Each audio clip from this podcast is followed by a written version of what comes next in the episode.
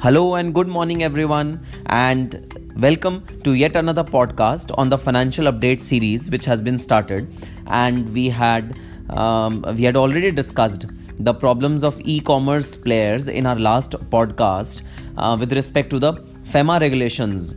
Now, the continuing the same thread, uh, let me tell you that the problems of the e-commerce players are not ready to end. Yes, guys so, after the FDI norms have been tightened for our e commerce companies, the income tax norms are coming in force to tax the e commerce companies big time.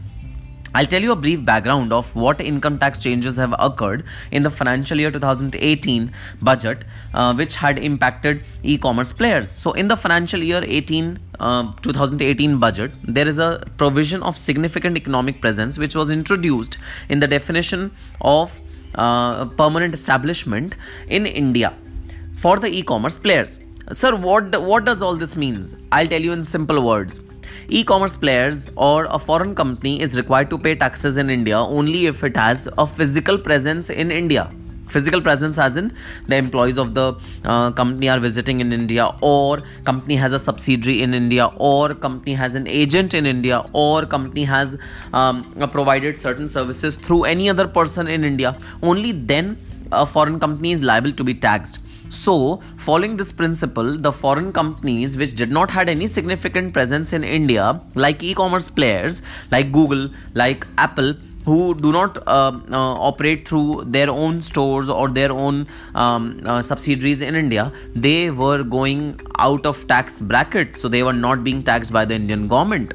So, uh, uh, to take an example, if you buy some product online, you place the order online, and that product is exported by the uh, seller who's located outside India, and you receive the product through courier now in this entire transaction since the seller who is an uh, a foreigner has not touched the indian uh, geography therefore he is not liable to be taxed in india guys. Even if he is selling products of crores and crores of rupees in india he won't be required to pay uh, even a single penny of tax to indian government. The reason being that there is no physical nexus there is no physical presence of this particular player seller in india now, these were the laws of income tax which were existing before financial year 18. In financial year 2018, there is a specific provision with respect to significant economic presence which was introduced in the income tax law, which says that even if the foreign players do not have a physical presence in India, but they are involving in significant economic activities in India. For example, they are selling to Indian consumers and they have Indian consumers all over India who are buying their products even if those companies do not have a physical presence in India, then also they are liable to pay taxes in India.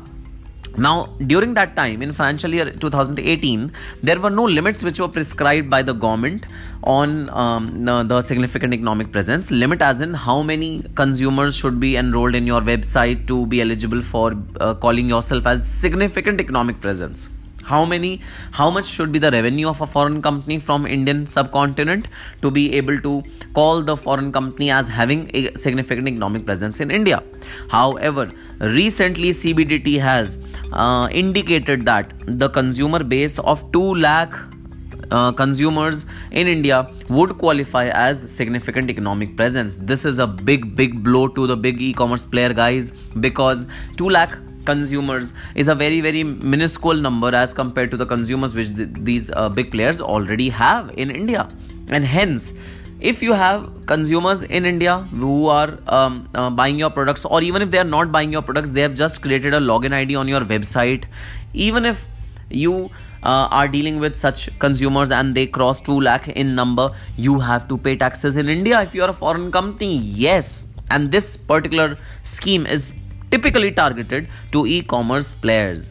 So that's why I was telling you that after the FDI norms being tightened, this is the second major adverse step, or so to say, a, a favorable step to the Indian government uh, to tax the uh, e commerce players who generally go untaxed in India and mind you uh, i would like to remem- remind you that uh, equalization levy is already in place which is already um, uh, taxing the e-commerce players who are into advertising business. And over and above the equalization levy now you will have the normal tax which is to be paid by the e-commerce players who are who do not have a physical presence in india but have a digital presence in india yes. So we are waiting for a formal notification from the cbdt to uh, uh, concretely say what is the user base number what is the revenue number which e-commerce player should have in india to be able to uh, say that he has a, a significant economic presence in india.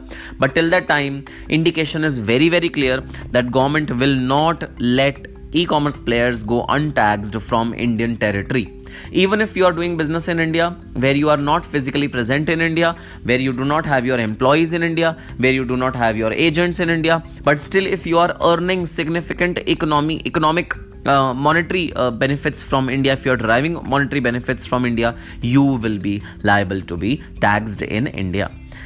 Now, this is a major, major up- update which has come up very, very recently.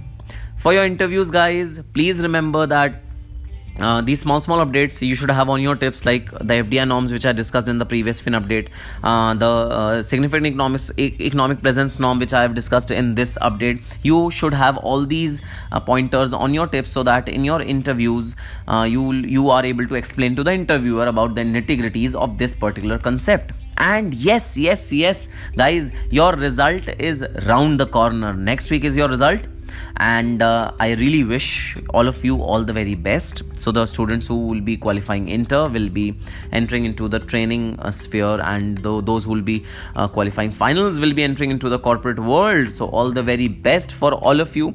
Uh, please be prepared for anything because result can go either ways. Be prepared for positive as well as negative result. But hope for the best. Hope pray and all the very best for your result Till the time we create the next fin update, happy studying!